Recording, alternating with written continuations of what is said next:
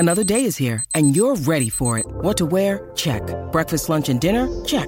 Planning for what's next and how to save for it? That's where Bank of America can help. For your financial to-dos, Bank of America has experts ready to help get you closer to your goals. Get started at one of our local financial centers or 24/7 in our mobile banking app. Find a location near you at bankofamerica.com/talktous. What would you like the power to do? Mobile banking requires downloading the app and is only available for select devices. Message and data rates may apply. Bank of America N.A. member FDIC. Welcome to the Coventry Telegraph podcast, While We Sing Together, and it's episode 24, part 2, with Klaus Jorgensen, who joins me as my special guest.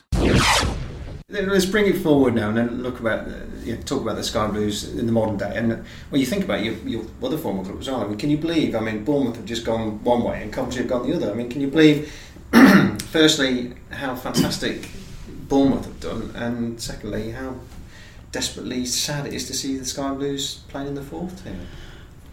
Yeah, if we start with positives with Bournemouth, it is incredible, and I don't think many other people could have done that than Eddie Howe, who was from the area, and a lot of people. Well, he's a likeable fella anyway, but a lot of people will support him and back him up. He was a captain there when I was there. Always very serious and very, very driven. We talked about Michael Doyle and people that want to win, don't want any slackers. He was the same, not the same character, but he would certainly. I've been to watch him train as well. He lets them know when that he wants high intensity, and when Klopp gets galvanised, it just shows what people and players and what Klopp can do. So when you then look at Coventry, they've probably always been there. They've always been at the highest level, and then slowly things are allowed to slip and slide, and then maybe it's just too late when you realise how bad things are. And obviously you have the ownership situation with the stadium, which is well documented. That's not ideal at all. Because when you look at the city compared to Bournemouth, of course there's a lot of positivity at Bournemouth. They can lose the next 5 games, they'll still be positive. It's not the same feeling you get in Coventry, but if you just imagine the.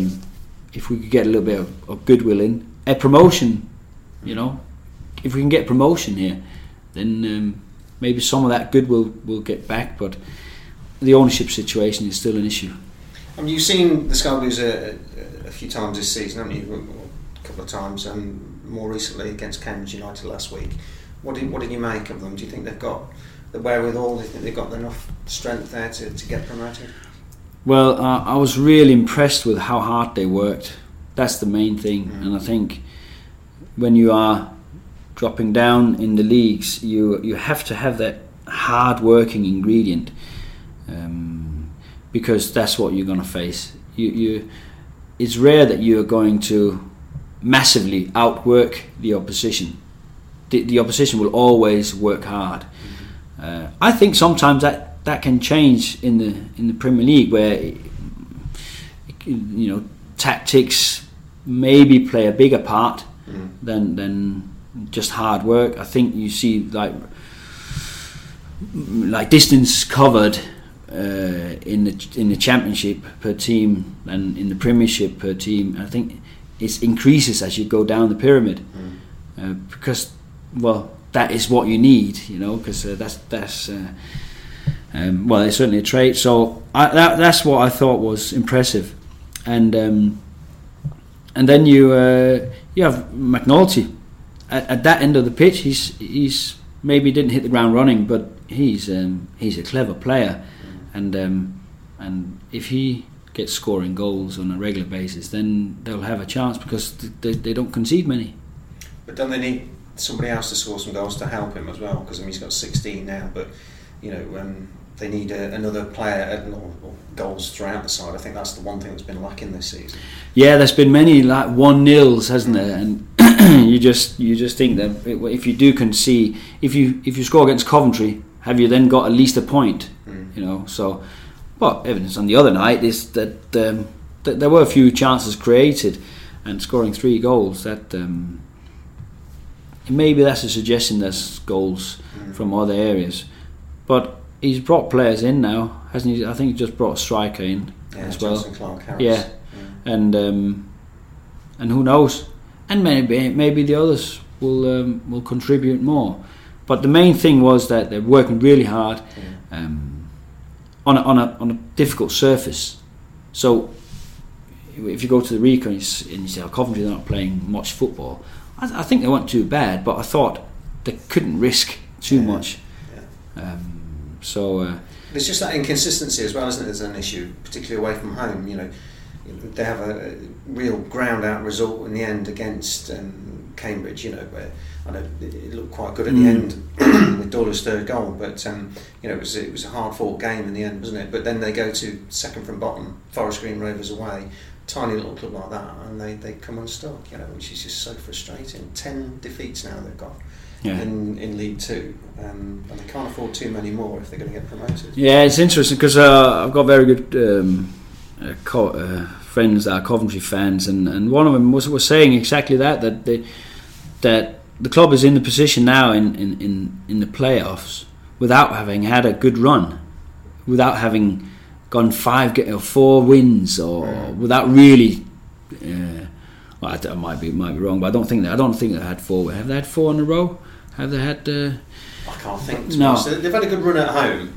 Yeah, but but if you are in, you know, just coming out of January, being in the playoffs, you know, that is great. So now it's tweaking and getting the selection and the players right for going on a run, so you can sneak into the automatics. Do you know Mark Robbins at all? You come across him in your career? Yeah. I played against him when he was at Rotherham.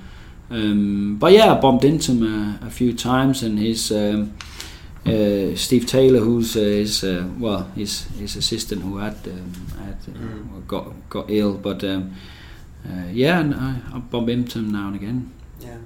And tell us a little bit about what you do with yourself now, because you've got your flooring business. Is that still running in the background? But you also help out. You've got a connection now with Tamworth. Yes. So I when I finished football, I always wanted to have a go at being self-employed. I wasn't. I always, I suppose, wanted to be in football, but when I couldn't carry on with it, there was a contract offer withdrawn, and I had already been out of football for a year. I thought I had enough of it for a while, so I started a floor maintenance company, or floor treatments, really, to renovate hard floors, and that allows me to do all my football stuff, which is now at Tamworth, where I'm coaching the under-18s and assist coaching the first team. Which is a great role because you get development side of things, and you get to try different things with you know, which helps in your own coaching development, and then you're with the first team where it's about tactics and winning, team selections and all these things. So contracts, which is so you get a picture of what goes on in a football club, as well as getting all the coaching hours you want. And you got your coaching badges, or you're doing the coaching badges, or have you got them all? I've got my A license, which actually Brian Burrows, ex-Coventry player, he'd done my both my B license and A license. Or he's sort of an area tutor, so we got that signed off in a year ago. And then done some youth modules when I was at Coventry. Very interesting stuff. I love it. I love working with players and people, improving the player and you know, having the relationship with people. It's great. And I just think football is, you know, sometimes I thought, well, football, can you really justify working in football? What is football? It's nothing. It's not like, you know, you can build a house and there's a house. It's something tangible. You know what it is. And football, what is it? But football is entertainment. It's dreams, isn't it? Mm-hmm. You can change someone's world if you are able to to coach them right, and you know, so that's really how I've accepted that it's okay to be a football coach. And have you got any ambitions for management, or you just like coaching, or what? No, I would definitely like to manage. But I'm not. It hasn't got to be here now. You know, if I was to be, say, having a role like this in a professional club, because in the end you got to put food on the table. I'm managing that now because of my own business, but being in and around the development side and the where, you know, the sharp end, that's probably ideal. But I would like to manage, 100%. But you know, I'm not one of them that as soon as a job comes out, you know, you have to. You know, there's plenty of learning. I think people maybe they want to get involved too soon. And it's quite a cutthroat business as well, isn't it? I mean, you know, managers come and go, don't they? And you know, obviously we've had the disappointing news this week that Andy Morrell has been relieved of his duties or left Tamworth. You know, obviously you had a good relationship with him, so it's a tough business, isn't it? Yeah, it is. You can understand when things go.